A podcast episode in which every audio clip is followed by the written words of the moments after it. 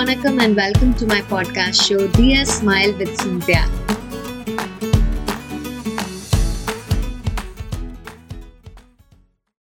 நம்ம எல்லாருக்குமே கதை கேட்கறது ரொம்ப பிடிக்கும்ல? அந்த வகையில நான் உங்களுக்கு ஒரு சின்ன கதை சொல்ல போறேன்.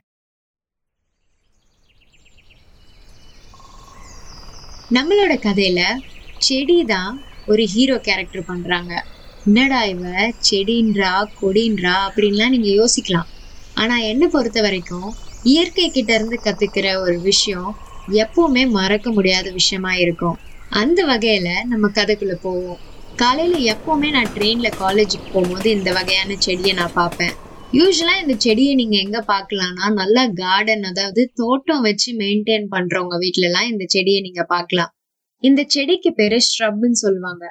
அதாவது அதோட இலைகளை வந்துட்டு ஒரு வகையா நீங்க ஷேப் கொடுத்து வெட்டினீங்கன்னா அதே ஷேப்லயே அது வளர்ந்துட்டு இருக்கும் அப்போ ஒரு வீட்டுல ஒரு தோட்டக்காரர் வந்து ஒரு வகையான ஸ்ட்ரப்பை வாங்கி வச்சாரு. அந்த ஸ்ட்ரப் வளர ஆரம்பிச்சதுங்க. அந்த ஸ்ட்ரப் வளர வளர இவர் ஒரு மூணு மாசத்துக்கு ஒரு தடவை வெட்டி வெட்டி விட்டுட்டே இருந்தாராம். ஒரு பாயிண்ட்டுக்கு மேல அந்த ஸ்ட்ரப்புக்கு வந்து கோவம் வந்துருச்சான் என்னடா இது? நம்மளும் வளர ட்ரை பண்ணிட்டே இருக்கோம். இவன் என்னடா நம்மள வெட்டி வெட்டி விடுறான்? அப்படின்னு சொல்லிட்டு அது ஒரு மாதிரி காட்டு மிராண்டித்தனமா வளர ஆரம்பிச்சுதான். அப்போ இந்த தோட்டக்காரர் போய் வெட்ட போனப்போ அந்த மரத்தோட கிளைங்கெல்லாம் ரொம்பவே ஸ்டபனா ரொம்ப திக்கா வளர ஆரம்பிச்சனால அவரால வெட்டவே முடியலையாம். சரி அந்த தோட்டக்காரர் என்ன சொன்னாரு? சரி ஓகே பரவாயில்ல. கொஞ்ச நாள் ஆகட்டும் திருப்பி வந்து பார்ப்போம் அப்படின்னு சொல்லிட்டு போயிட்டாராம். நம்ம எல்லாருக்கும் தெரிஞ்ச விஷயம்தான். ஒரு மரம் வந்து நல்லா வளர்ந்துட்டு இருக்குன்னா பூச்சிங்களுக்கு எல்லாம் பொறுக்காது. ஸோ அந்த மாதிரி ஒரு பூச்சி வந்து அந்த மரத்துல உட்காந்து அதுக்கு ஒரு வகையான ஒரு நோயை கொடுக்க ஆரம்பிச்சுதான்.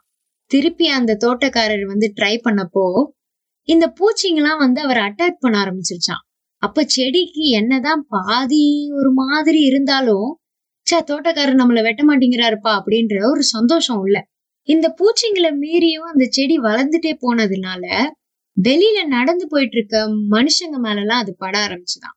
அது பட பட போற வரவங்க எல்லாரும் அந்த கிளையெல்லாம் முறிச்சு முறிச்சு ஒரு மாதிரி ஆக்கிட்டாங்க அந்த செடியன்னு வச்சுக்கோங்களேன்.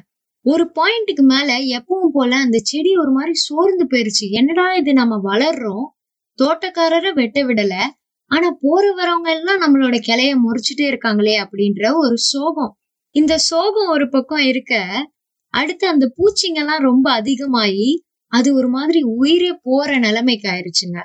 கடைசியா அந்த தோட்டக்காரர் வந்து அந்த செடிக்கு தேவையான மருந்துகள்லாம் கொடுத்து கொஞ்சம் கொஞ்சமா அதை காப்பாத்தினாராம். அப்போ அந்த செடிக்கு ரொம்பவே சந்தோஷம்.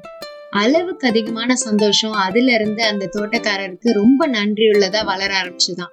இப்போ நீங்க கேட்ட கதையில இருந்து உங்களால உங்க லைஃப்க்கு என்ன ரிலேட் பண்ண முடியும்ன்றது எனக்கு தெரியல. ஆனா நான் என்ன ரிலேட் பண்ணிக்கிட்டேன்றத உங்ககிட்ட நான் ஷேர் பண்றேன். நம்மள எல்லாருமே சின்னதா இருக்கும் போது நம்ம வீட்ல சொல்றதுதான் கேட்டு செய்வோம் அதை தான் பழகிட்டு இருப்போம் கொஞ்சம் பெருசாக பெருசாக அதாவது இந்த டீனேஜ் டைம் வரும்போது இவங்க என்னடா சொல்றது நம்ம என்னடா கேக்குறது நம்ம பண்றத பண்ணுவோம் அப்படின்னு சொல்லி ஆரம்பிப்போம். அப்பயும் நம்ம வீட்டுல இருக்கிறவங்க நம்மள ரொம்ப திருத்த ட்ரை பண்ணுவாங்க. நம்ம செய்யற தப்புங்களை திருத்த ட்ரை பண்ணுவாங்க. ஆனா நம்மளுக்கு அதை கேக்குறதுக்கோ இல்ல அத செய்யறதுக்கோ நம்மளுக்கு மனசு வராது. இது வந்து ஒரு இயற்கையான ஒரு விஷயம் நம்ம லைஃப்ல நம்ம பார்த்துட்டு இருக்கிறது. ஒரு பாயிண்ட்டுக்கு மேல ஏதோ ஒரு விஷயத்துக்கு நம்ம அடிக்டட் ஆயிடுவோம் அது குடி பழக்கமா தான் இருக்கணும்னு அவசியம் இல்லை. இந்த கேமிங் அடிக்ஷன் இந்த மீடியா அடிக்ஷன் ஏதோ ஒரு அடிக்ஷன்ல நம்ம அடிக்டட் ஆயிடுவோம் அந்த அடிக்ஷன்ல நம்ம அவங்க மேல ரொம்பவே கோவப்பட ஆரம்பிப்போம். யாராவது நம்மள வந்து தடுத்து நிறுத்தினா நம்மளோட லைஃபே போன மாதிரி நம்ம லைஃபே பறிச்ச மாதிரி ஒரு கோவம் வரும். இப்படியே நாட்கள் கடந்துட்டே போகும்போது கொஞ்ச நாளுக்கு மேல நம்மள சுத்தி நடக்கிற விஷயங்கள் நம்மளுக்கு நிறைய தோல்விகளை கொடுக்கும். நிறைய பிரச்சனைகளை நம்ம சந்திப்போம். அந்த சமயத்துல என்ன வாழ்க்கடா இது அப்படின்னு நம்ம மனசு சொல்லும். ரொம்ப சோர்ந்து போய் நம்ம வீட்டுக்கு வந்து அழுது உட்காரும் போது நம்ம கூட நிக்கிறது நம்மளோட ஃபேமிலியா இருக்கட்டும் நம்மளோட ஃப்ரெண்ட்ஸா இருக்கட்டும் இவங்க மட்டும்தான். அப்ப நம்ம எல்லாருமே யோசிச்சிருப்போம்ல ச்சே முன்னாடியே இவங்க சொல்றத கேட்டிருந்தா ஒழுங்கா சிவனேன்னு இருந்திருக்கலாம். ஏன்டா இப்படி போய் மாட்டிக்கிட்டோம் அப்படின்னு தோணும். லைஃப்ல தோல்விகள் பார்த்து திருப்பி நிமிர்ந்து நிக்கிறது சாதாரணமான விஷயம் கிடையாது. அப்படி பார்த்தா நம்ம எல்லாருமே ஒரு ஒரு நாளும் ஒரு ஒரு விஷயத்துல ஒரு ஒரு சமயத்துல நம்ம எல்லாருமே ஒரு போராளியா தான் இருந்திருப்போம். நம்ம வாழ்க்கையில ஒரு தப்பான விஷயத்த பண்ணிட்டு இருக்கும் போது நெருக்கமா இருக்கிற நம்மளோட ஃப்ரெண்ட்ஸோ ஃபேமிலியோ இது தப்பு அப்படின்னு சொன்னா அதை கேட்டுக்கிறதுல தப்பு கிடையாது. Self grooming is very very important so நம்மளோட லைஃப்பை நம்ம பார்த்துக்காம இருந்தா வேற யாரு வந்து பார்த்துக்க போறா? அப்படின்றதுல நீங்க ரொம்ப தெளிவா இருக்கணும். இந்த எபிசோட கேட்டு நீங்க செல்ஃப் க்ரூமிங் எவ்வளோ இம்பார்ட்டன்றத தெரிஞ்சிருப்பீங்க. அதுல உங்களோட ஃபேமிலி அண்ட் ஃப்ரெண்ட்ஸோட கான்ட்ரிபியூஷன் எவ்வளோ இருக்கும்ன்றதையும் நீங்க புரிஞ்சிட்ருப்பீங்க. நம்மளுக்கு பிடிச்சவங்க ஒருத்தவங்க சொல்லியிருக்காங்களே அப்படின்னு யோசிக்காம நீங்க அதை கேட்டு ஃபாலோ பண்ண ஆரம்பிச்சீங்கன்னா அந்த விஷயத்துல ஏதாவது ஒரு தவறு நடந்துச்சுன்னா ஹண்ட்ரட் பர்சன்ட் ரெஸ்பான்சிபிலிட்டி உங்களால எடுக்க முடியாது. என்னடா இது? புதுசா இப்படி ஒரு டாபிக் வருதே அப்படின்னு நீங்க யோசிக்கலாம். அதை பத்தி நெக்ஸ்ட் எபிசோட்ல பார்க்கலாம். அண்டில் தென் ஸ்டே இவ்வளோ நேரம் ரொம்ப பொறுமையாக கேட்டுட்டு இருந்த எல்லாருக்கும் ரொம்ப ரொம்ப பெரிய நன்றி.